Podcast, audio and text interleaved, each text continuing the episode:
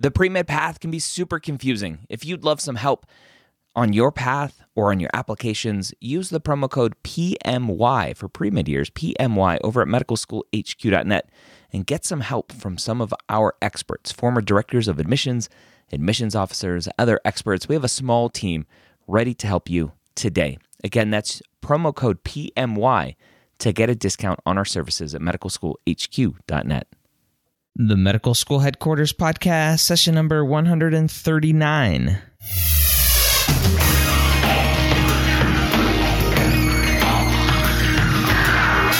Hello, and welcome to the Medical School Headquarters Podcast, where we believe that collaboration, not competition, is key to your pre med success. I'm your host, Dr. Ryan Gray, and in this podcast, we share with you stories, encouragement, and information that you need to know to help guide you on your path to becoming a physician. If this is your first time joining us here at the Medical School Headquarters podcast, welcome. As I said at the beginning, this is session number 139. Every week we release an episode on Wednesday at some point during the day. We typically like to do in the morning, but we've been struggling with that lately. I'm sorry for those loyal listeners that wait uh, until five o'clock in the morning for that podcast to release. But we do release one every Wednesday, and we have for the last 139 weeks now. So if you're just joining us, go back and download all of our back catalog using your podcast player of choice. And I know you will find something useful, hopefully, Uh, well, not hopefully, I know, but hopefully. No, I know. I know you'll find something useful in all 138 episodes of our back catalog, and hopefully something useful in today's podcast as well. If you have been a loyal listener for a while, do me a favor and go tell a friend about it. Go tell your classmate. Go email a listserv or tell your pre med club about us. That's the way that we grow. The month of June 2015 was our best month ever. We had on average a thousand downloads a day. I want to see that number grow to 1500 downloads a day in the next couple of months. And I can only do that. We can only do that with you spreading the word. So thank you in advance for sending an email to whoever you can send an email to. I challenge you to go find some people to, to let them know about this podcast. Let them know about the Serial podcast too. If they've never listened to a podcast, if you haven't heard of the Serial podcast or you haven't listened to it, go listen to it. Amazing podcast, by the way. All right, back to medical school headquarters stuff. Today on the show, I have another pre med student who has an acceptance to medical school, similar to last week with Melissa. This week, we're talking to Frank. He's been out of undergrad now for around 10 years. Uh, Melissa was a little bit longer, but we have 10 years out of medical school and five years ago decided to dip his toes in the water and see what medicine may look like or what the pre health world would look like. We talk about his journey, the struggles that he did or didn't have as a married person, the conversations that he had with his wife about where to apply to school and, and what life was going to look like during medical school and what life looked like during his pre med path, his post bac path, working full time as an engineer, and how he came full circle and got that acceptance. Frank, welcome to the Medical School Headquarters podcast and congratulations on your acceptance to medical school. Uh, thank you, Ryan. It's uh, it's exciting to be here. So we're four weeks away, roughly, from you matriculating into medical school. Before we jump back to your journey, I want to get a sense of what you're feeling right now as as you have your acceptance. You're you're getting mm-hmm. set to start medical school. What does that feel like? It's actually very. Uh, it's a very strange time in my life. You know, I, I'm sure we'll get into it, but I'm a career changer so I'm, you know, sunsetting a, a 10 year engineering career, you know, dabbling in a couple last minute projects and, you know, kind of reconciling all my uh, affairs. So I've been jokingly calling it my lame duck session that it's this really weird, you know, time in my life that all the rush to get into med school is done. I'm kind of closing up shop in my previous endeavors and uh, I'm looking forward to you know starting up something new and big. So it's a it's a strange. It really is a strange time in my life. You know. So not an easy easy decision. An engineer for ten years, you said. So yep. a non traditional student. At what point in these last ten years did something click in you and go? You know what? I'm not doing what I want to be doing, and and I want to be a doctor. I could almost remember back to the moment that it was pretty much palpable that you know I, I maybe it's from writing all these essays for applications to med school, but I could almost remember sitting at my desk one night in my office, you know, writing a report and saying to myself, you know what, this stop being new and exciting. I'm kind of not learning, you know, a lot on every project anymore. And I, you know, I've gotten to the rhythm of what my career is going to be. And I kind of realized, you know, what that is. And and it wasn't you know it hmm. kind of just wasn't fulfilling to me. So i you know hmm. kind of did a lot of soul searching and you know looked at the other things i'm involved in in my life. And i have a, a long history in pre-hospital ems that has always been a place that allowed me to excel and something i've always been very interested in. So i kind of followed that in a path towards something medical and right away, it wasn't med school. It was just, I knew I wanted to do something medical. So, talk about that pre hospital EMS stuff. Where did that fit in? When did you get that experience? So, it actually started. Um, so, to turn the, the clock back even further, I was diagnosed at age two as a severe asthmatic in and out of the hospital pretty much my whole childhood until pretty much after I was done growing and you know my metabolism was a little more stable and they could keep you know drug levels a little more constant in me and I was better controlled by the end of high school. But I always had this feeling that I really wanted to give something back for all the ER runs that you know in ambulances that I took. So it pretty much as soon as I was I was old enough, I took a, a EMT course in New Jersey and joined the local volunteer ambulance squad. And so that was back. Uh, you know, in the like 96, 97. And I stayed involved in that throughout college. Um, I once I went to college, I didn't have an opportunity to do street EMS anymore on a squad, but I uh, got involved in ski patrol at one of the mountains up here in New Hampshire, and I've been doing that now for uh, 16 seasons. So that's kind of where where that's been. That sounds like a pretty sweet gig. Ski yeah. EMS. Yeah, talk about combination of passions. You know, if, if it was a little more intellectually stimulating and actually paid the bills, that would definitely be my career. But yeah, it, it, it's a lot of fun. It's a fun side job, that's for sure. That's awesome. Well, depending on where your path through medical school takes you, there are physicians at resorts and in the resort town. So don't absolutely. don't uh, check that off your list yet. no, no, absolutely not. Yeah, absolutely not. All right, so you are you are the epitome of a cliche, right? You as a patient led to this desire to continue in some respects with the EMS field. And that's where the cliche ends because you go off and you do engineering for a while, but it, it comes back to you. It's it's in your your subconscious and you go, you know what, there's everything from my childhood, my EMS stuff, that's what I should be doing. And I'm sure you wrote about it a lot in your essays, talking about your previous childhood and, and how you were sick as a kid and how that kind of maybe sparked some desires. And it obviously worked for you. So you got your acceptance. So that's awesome. Right. I definitely feel, I mean, I guess to build on that, you know, talking about getting to med school and kind of you know, reflections on that, I definitely felt that it was it aided me in having a story. It kind of made it easier because I knew what my narrative was. And it's genuine, it's real. I mean, it kind of evolved. You know, I had these experiences and I evolved into going into medicine.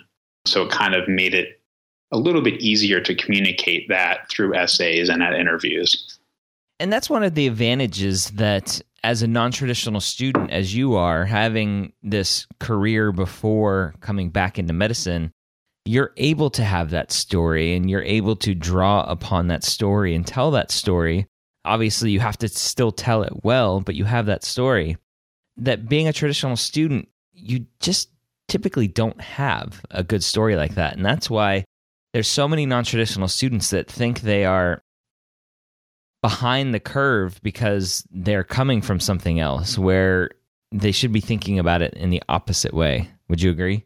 Yeah, absolutely. You know, coming to it kind of organically through time, through life experiences, and learning what you really want. I mean, I know a lot of people that know what they want, you know, earlier on in life. And my wife is a good example of that. You know, she had her her mindset on a career in grade school and she does it now and loves it. And I'm, I'm envious of her. And, you know, I'm, I'm sure a lot of people could do that really well, but definitely as a non-traditional student, you know, having those experiences and being able to uh, use them to kind of focus the path that you want to go down is definitely an asset in, in going through this process because it's not, you know, you know, as you know, Ryan, it's not an easy process to make it to the the point of the acceptance. Yeah. All right. So at some point you have this epiphany. You're you're kind of still in your job. Obviously, you didn't click your heels together and get an acceptance to medical school. It's not that easy. Where did you go initially to figure out the steps that you needed to take along the way? So, no, it certainly wasn't a click of the heels. And you know, early on, I, you know, I probably penciled together, you know, or, or I'm sure I use a spreadsheet being an engineer, you know, a couple different scenarios of how quickly can I do all the prereqs to get into this nursing program or this PA program or med school? And kind of like, all right, I could do, wow, you know, I could fit them all in in a year. Look at this, you know, if I take this there and double up there. And then you know, after that, reality set in, and it ended up being a, a longer, slower process of, you know, taking some classes because I was still working full time and feeling my way through the process.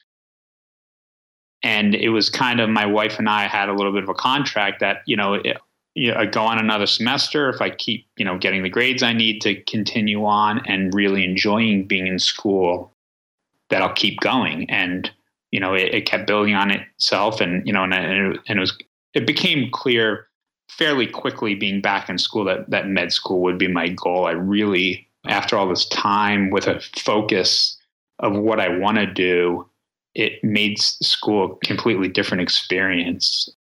You know, being back, so it was definitely a, a built on as I went. All right, so you as an engineer, you plotted your path. But specifically, if you could remember, like, did you go to the nearest undergraduate institution? Did you go online? How did you know what courses you need to take? How did you figure all that out?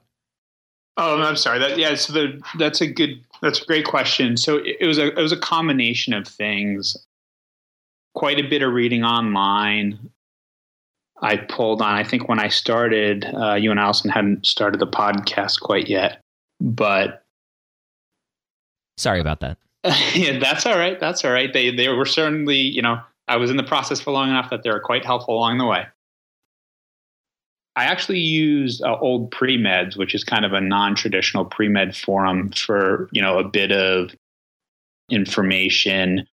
They had a couple, they have, or they have, they have a couple great journals of people that kind of went through the process, and you could kind of read them, and they read in a chronology to kind of see the path. So, you know, between going on kind of the traditional sites, like the individual colleges sites, and then the, you know, like uh, the AMCAS and AACOMAS sites for the applications, a combination of doing that to see how the prereqs vary and stuff like that, and then reading the kind of journals to see how it actually fits together for people that did it that are kind of like me.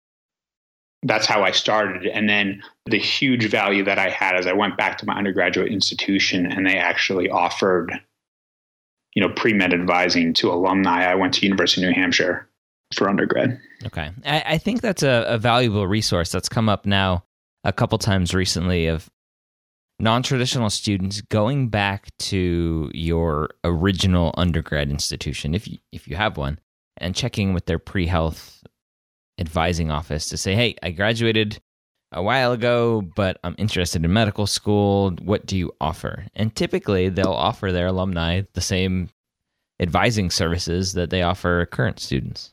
Absolutely. And it actually worked out really well in my case because while I started taking my prereqs at a couple different places, I took a class online here and there. I, you know, I finished them up at one of the University of New Hampshire campuses. So I was able to get a committee letter, you know, using my new prereq, you know, biology stuff rather than engineering stuff that some of my professors are long gone. Yeah, long gone.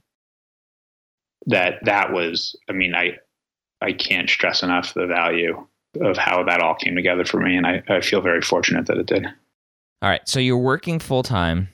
You have your accountability partner now, which is something again we've talked about recently. Again, the accountability partner with your wife, making sure you're you're hitting all your goals.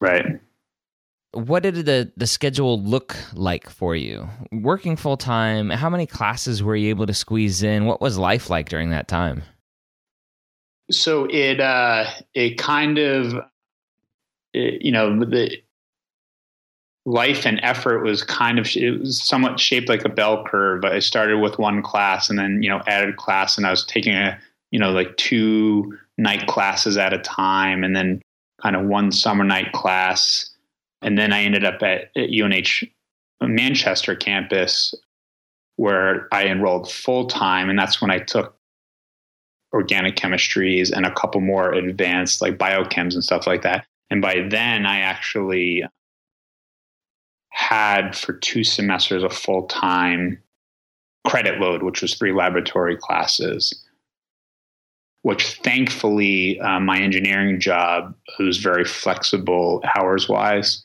So it's kind of as long as I was getting to the stuff I needed to get to and, and billing my hours, that way I was able to fit in some day classes during the biggest crunch of it. And uh, I definitely learned how little sleep I could get by with, uh, which surprised me. But it, yeah, so it, it was definitely a crunch. I mean, if I didn't have the flexibility at my workplace, it would have been really, really hard. I mean, I know there's ways to do it you know, especially in the Northeast where, you know, Harvard Extension offers the classes all at night.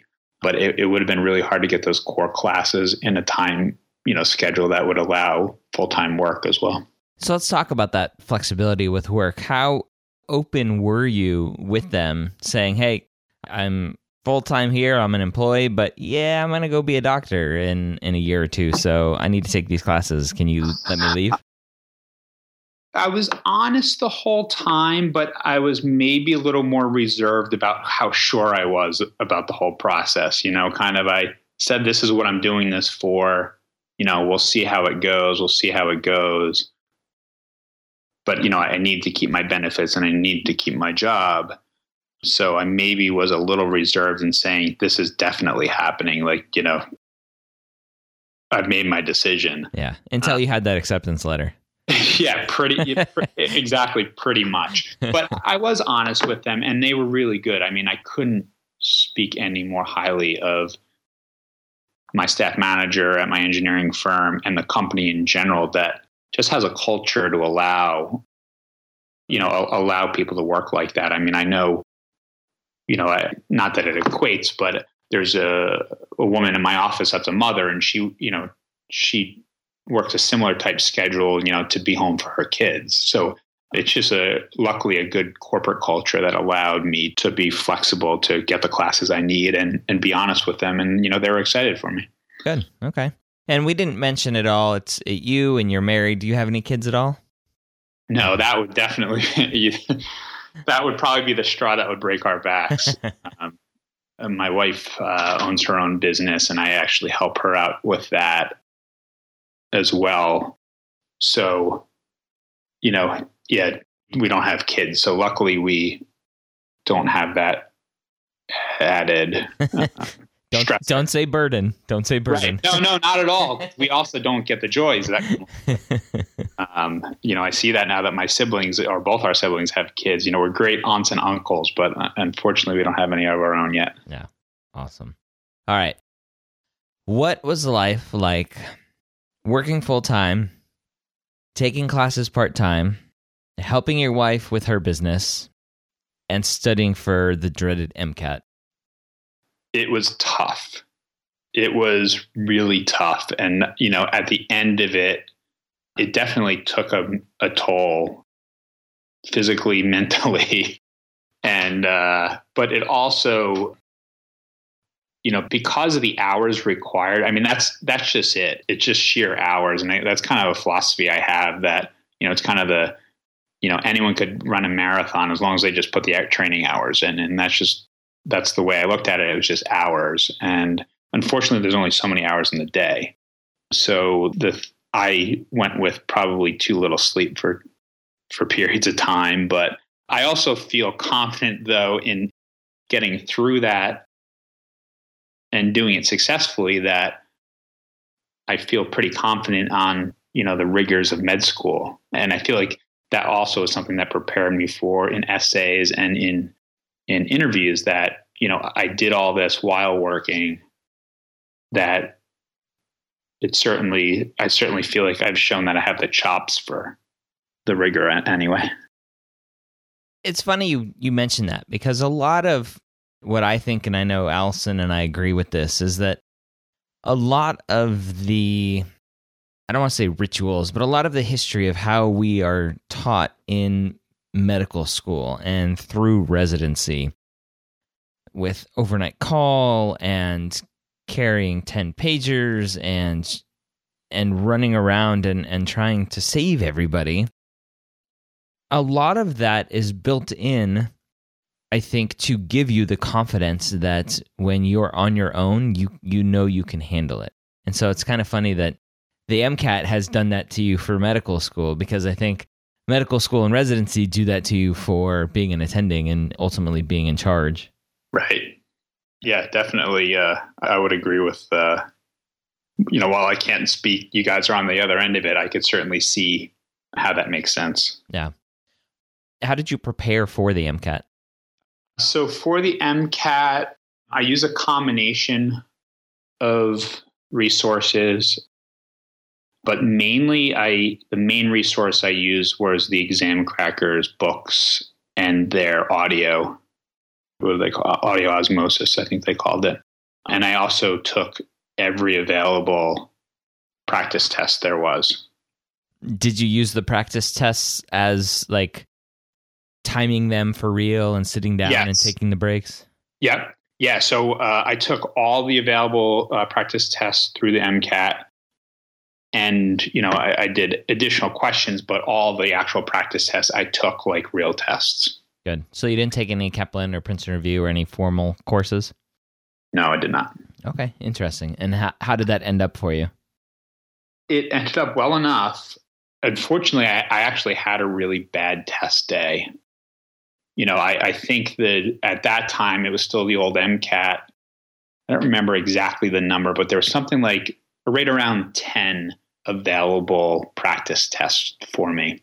And I took them all and I kind of I knew my timing for all the sections. And the first the physical sciences section on the actual MCAT I had timing problems and I, I came up way short. Like I had to guess on the last 10 questions or something like that which really threw me for a loop and if I hadn't taken the MCAT so late in the year and the following year was this year with the new MCAT, I probably would have canceled my score. But I stuck with it. I got my score back, and luckily it was not as bad as I had feared. And it was, you know, it was good enough to get into a school that I was really interested in. So good. All right. Talk about the application process. Again, working full time, at this point maybe finished up with classes but still helping your wife with her business how were applications for you? What did you find the hardest during that time? What i found the hardest there's uh, there was i think two things that i would kind of put in those that category.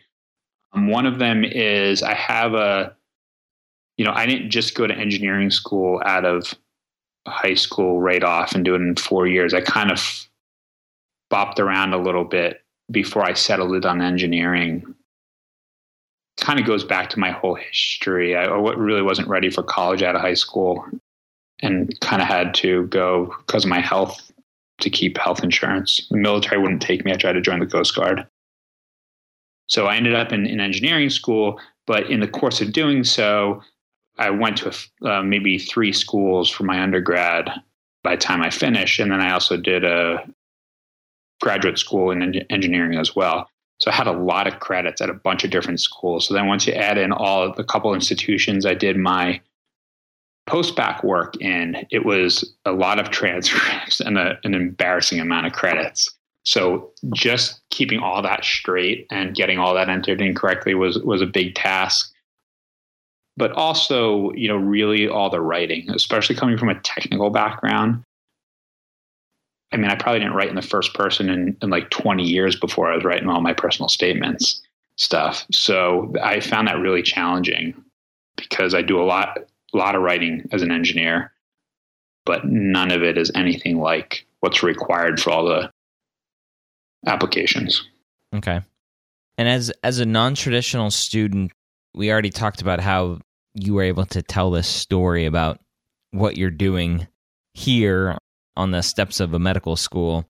What was that like during the interviews? Were were you able to talk about or was it brought up about your engineering past and what the heck you're doing there?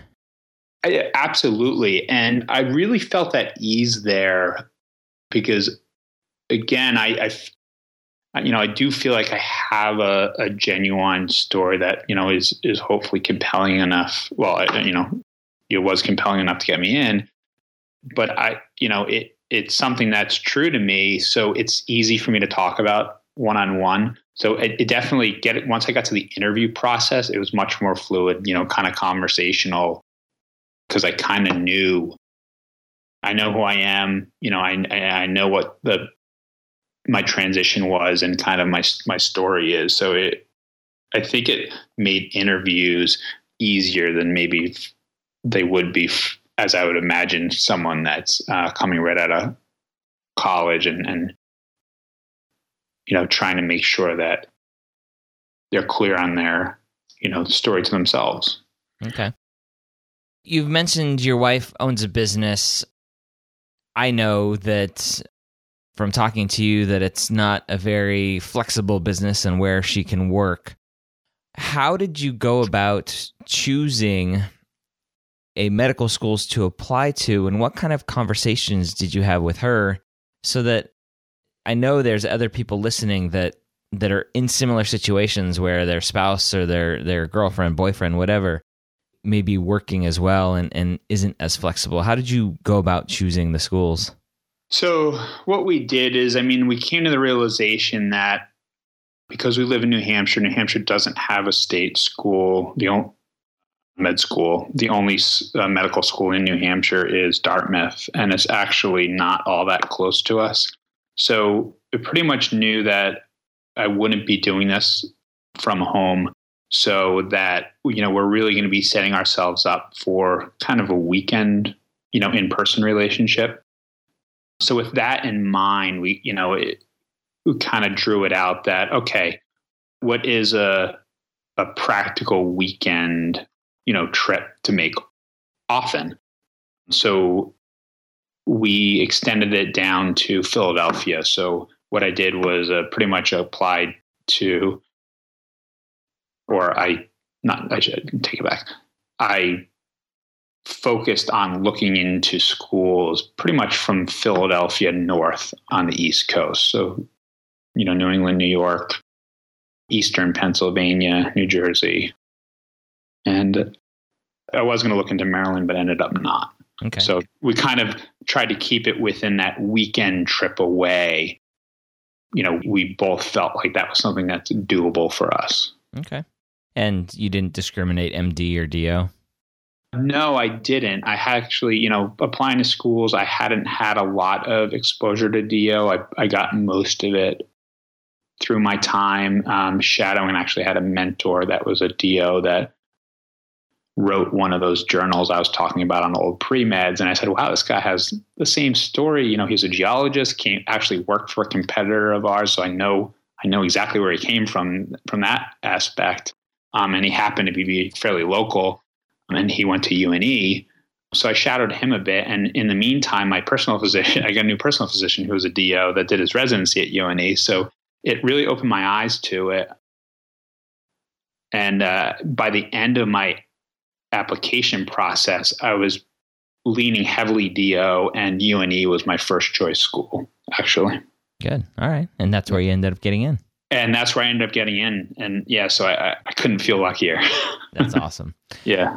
All right. So at some point a couple years ago, you have this epiphany that you want to change. How long ago was that? What how long has this journey been? I took my first class, you know, just really just to dabble in taking classes again. I took a psychology class fall semester of 2010. Okay. So 5 years. Yeah. Yeah, so pretty much 5 years. I did so this past spring semester I didn't take any classes. So pretty much my classes ended fall of 2014. But yeah, to get in it's yeah, 5 years. So not not an overnight success, but a success nonetheless. So that's awesome. In those five years that you've been on this journey, has has there been any time where you wanted to just throw your hands up and say I quit? I could honestly say no, not at all. I, I really felt that the further I went in the process, the more confident I was that I was doing the right thing. That's and awesome. you know, like I said, the kind of the contract I had with my wife was that you know, as long as I keep liking it and keep getting the grades I need to get in, that I'll keep going. And that, you know, that really did happen. So that's awesome. Yeah. All right. What advice do you have for the non traditional student out there who is working full time, may or may not have that significant other, may or may not have kids, but is just questioning whether or not they should take this leap? There was a couple things I, I did throughout my journey that I thought was helpful. And there was one thing that I wish I did that if I could go back five years ago and tell myself to do, and I'll start with that one. I wish I took a creative writing class. I think it would have just made my, you know, the the volume of essays you have to write a less stressful process. You know, so I think that you know, a fair number of people, uh, non-traditional people I come, I meet, come from some kind of technical background. So, being away from that kind of writing for me was difficult. So, I wish I had done that. The things I did that I think were really beneficial were I tried to get my feet in the door at as many schools as possible. So, outside of the shadowing and, and that kind of stuff, not a lot of med schools have open houses but when they did, I tried to get to them and I tried to get to different events that the various pre med organizations had, like the American uh, Medical Student Association, stuff like that. And I felt like that was really beneficial to me too, because it allowed me to get to know the different programs. And coming to it from an older student, I really wanted to find something that was going to be a good fit for me to, you know, so that I know that, you know, is the correct learning environment, you know, to achieve the kind of success that I want to achieve. And by trying to, you know, get in and get a feel for the feel for the school and the environment was really beneficial. And I was shocked how different schools felt just by visiting them. I mean, you can kind of tell what the what the mood of the class is and kind of you know I, I, think it reflects on the you know the the way the program is run. You know some people do good in different environments. So i did, and that's that's kind of how i honed in on une being a top choice which allowed me to also it helped in so many ways because also then when you're writing the essays for that institution and you're going on the interview there you have not only do you have this life experience to pull on but you have you know you have a really solid opinion formed about the institution and you could talk in depth about why this is the right institution for me. Because I think uh, I really felt a lot of it, especially the interview, was a, that you know everyone is really qualified, but they're trying to match the students that they think are right for them and for you to match the institutions that you feel is the right for you. So you kind of have to uh, come to agreement there. And the other thing I did as a non traditional student is early on when I was still kind of wavering between uh, med school and PA mostly, I went to one of the old pre med summer conferences, and it was in Vegas that year. I don't remember what year that was, maybe 2011 or something like that. And their speakers were all really good. They had people from the different organizations. That really helped me learn about the process. And, you know, you also get to hear so many stories of people that are more like you as opposed to books you could read that are mostly focused towards the kind of the traditional route into medical school. So I would say those three things are what helped me when, and on the subject of the class, what would have helped me most. Okay. Yeah. And the old pre meds conference, as we're recording this uh, this month, they had their, I forget what number it is, like 16th, I think. Yeah. Uh, annual conference in LA. And, and yeah. I know many people that went because I talked about it on the podcast. I said, if you can get to LA for this conference, go. And everybody that went and reached back out to me said it was an amazing experience and they're so glad they went. So yeah, next year, check it out if they ha- if they have one. Yeah, hopefully they do again because they really do pull together a good group of speakers. So you, you, you get a wealth of information in an environment that everyone's like you because going in as a non-traditional student you know, most people aren't like you. You know, most people are either out of school or, you know, I feel like most people, a lot of the people I meet are like two years out of school. So if you spend some time away and you're a, a non traditional student, yeah, that conference is a, a huge value. Okay. So looking back on your whole journey, I want you to muster up all of the motivation that kept you going through not only your regular undergrad, but also your 10 years of working and combined with those five years, these last five years of getting you to where you are now. And talk to the pre med who is struggling in their, their second semester of school or their second year of undergrad and, and is ready to, to give up because they're frustrated and, and having a hard time. Well, I mean, one of my big motivations that brought me through engineering, but also really served well in enjoying classes when I was back in school doing my prereqs is this is a long educational process and they can't stress enough that one of the things they tried to teach physicians to do is be lifelong learners and that's kind of one of the biggest things i always relied on is i really really enjoy learning you know just I'm just a kind of inquisitive person in general. So, you know,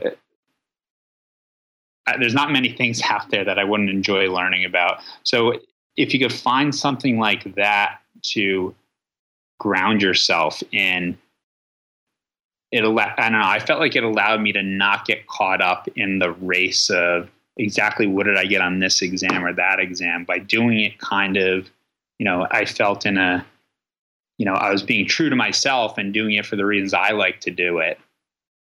And everything else seemed to fall into place because, you know, I, I, I'd made a decision, you know, looked at the path I wanted to take. I felt like it was the right way to go. And I did it in a way that felt right to me. It didn't feel forced at all. So I think if I would have felt forced, you know, I wouldn't have found the same success. All right. Again, that was Frank. Frank, congratulations on, if you're listening, congratulations on getting into medical school. It's a huge success. As we talked about, as you're listening to this, everybody, as you're listening to this, the journey is long, the journey is hard, but in the end, Frank has an acceptance. You'll have an acceptance. It's worth it in the end if you're doing it for the right reasons. So, congrats, Frank. And wherever you are on your journey, you're in the right path. You're doing the right things. Just Continue pushing along. That's awesome. If you liked today's podcast, go to medicalschoolhq.net slash iTunes. Leave us a rating and review. We greatly appreciate it. Every time you do so, iTunes shares a little love with us and bumps us up in their rankings. So this week we don't have any new ratings or reviews as I'm recording this, but that's okay. We're closing in on 300 five star ratings, which is phenomenal and not something a lot of podcasts are able to get to. So I appreciate every one of you that leaves a rating and review and takes a, a minute or two out of your day to do so. All right. As always, I hope you got a ton of great information out of this podcast. And I hope you join us next week here at the Medical School Headquarters Podcast.